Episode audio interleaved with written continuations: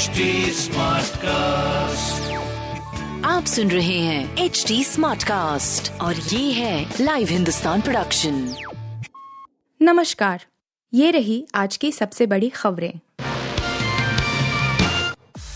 Earthquake update 24 घंटों में चार बार थर्राया नेपाल दोती में छह लोगों की मौत। भारत के आठ राज्यों में लगे झटके। पड़ोसी देश नेपाल में आए भूकंप में मौत का आंकड़ा बढ़कर छह पर पहुँच गया है।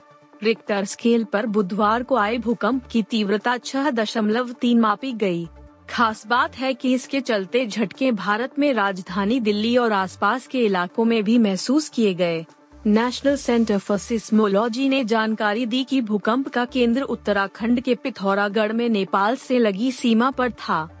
खास बात है कि बुधवार को 24 घंटों के अंतराल में नेपाल चार बार हिला। रात को करीब तीन बजे नेपाल में भूकंप के फिर झटके महसूस किए गए। हालाँकि, इसकी तीव्रता पहले से कम तीन दशमलव पाँच दर्ज की गई है। इससे पहले रात करीब नौ बजे और कुछ समय बाद तीन दशमलव पाँच तीव्रता का एक और भूकंप आया। मंगलवार सुबह भी देश में भूकंप आया था, जिसकी रिक्टर स्केल पर तीव्रता चार दशमलव पाँच मापी गई थी।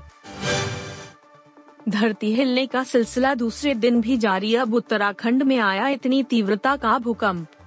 नेपाल के साथ भारत में धरती हिलने का सिलसिला दूसरे दिन भी जारी है। उत्तराखंड के पिथौरागढ़ में बुधवार सुबह एक बार फिर भूकंप के झटके महसूस किए गए हैं। नेपाल सीमा से सटे इलाके में सुबह छह दशमलव दो सात मिनट पर धरती हिलने से पहले से ही घबराए लोग और डर गए। इस बार भूकंप की तीव्रता चार दशमलव तीन मापी गई है। भूकंप का केंद्र धरती से पाँच किलोमीटर अंदर बताया गया है। डी वाई चंद्रचूड़, आज बनेंगे नए जी, देख चुके हैं अयोध्या भूमि विवाद समेत जैसे ये बड़े फैसले। उच्चतम न्यायालय के वरिष्ठतम न्यायाधीश न्यायमूर्ति धनंजय वाई। चंद्रचूड़ बुधवार को प्रधान न्यायाधीश सीजेआई पद की शपथ लेंगे। राष्ट्रपति द्रौपदी मुर्मू यहाँ राष्ट्रपति भवन में देश के पचासवे सीजेआई न्यायमूर्ति चंद्रचूड़ को पद की शपथ दिलाएँगी। न्यायमूर्ति चंद्रचूड़ उच्चतम न्यायालय के पवित्र गलियारों से बेहद अच्छी तरह वाकिफ हैं, जहाँ उनके पिता लगभग सात साल और चार महीने तक प्रधान न्यायाधीश रहे थे, जो शीर्ष अदालत के इतिहास में किसी सीजेआई का सबसे लंबा कार्यकाल रहा है। वह 22 फरवरी 1978 से 11 जुलाई 1985 तक प्रधान न्यायाधीश रहे। न्यायमूर्ति चंद्रचूड़ 10 नवंबर 2024 तक दो साल के लिए इस पद पर रहेंगे।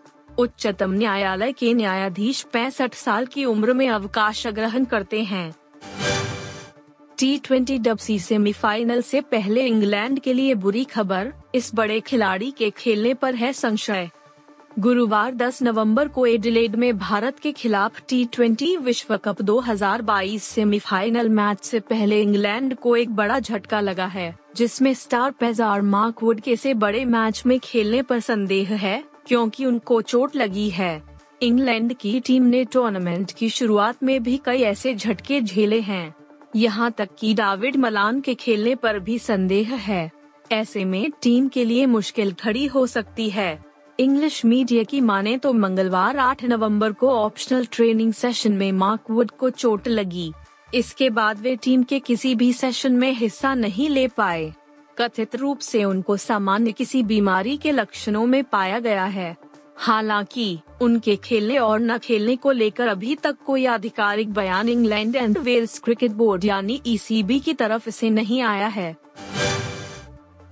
साजिद खान से झगड़े के बाद आया गोरी के बॉयफ्रेंड का रिएक्शन, कहा ऐसे फिनाले तक नहीं टिक पाएगी। बिग बॉस 16 में वक्त बढ़ने के साथ अब खिलाड़ियों का गुस्सा और फ्रस्ट्रेशन भी बढ़ती नज़र आ रही है। इस गुस्से का सीधा फ़र्क घर के माहौल पर नज़र आ रहा है।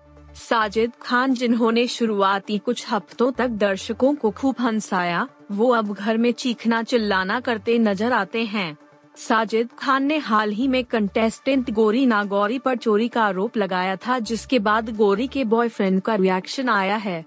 साजिद खान ने गोरी नागौरी को जमकर लताड़ा था और कहा था कि ये चोरी कर रही है। इसे क्या लगता है, हम अंधे हैं। अब गौरी नागौरी के बॉयफ्रेंड सनी चौधरी ने इस पूरे मामले पर कहा, मैं चाहता हूँ कि गौरी साजिद के मुँह पर उसे यह बताए कि वह इस शो में उसका, साजिद का पर्सनल काम निपटाने नहीं आई है। वो एक कंटेस्टेंट है और गोरी भी कंटेस्टेंट है। तो वो ऐसी उम्मीद क्यों करता है कि गोरी उसका काम करेगी? आप सुन रहे थे हिंदुस्तान का डेली न्यूज़ रैप, जो एच टी स्मार्टकास्ट की एक बीटा संस्करण का हिस्सा है। आप हमें फेसबुक ट्विटर और इंस्टाग्राम पे एट एच टी या podcasts@hindustantimes.com पर ईमेल के द्वारा सुझाव दे सकते हैं आप सुन रहे हैं एच टी स्मार्ट कास्ट और ये था live Hindustan production HD Smartcast.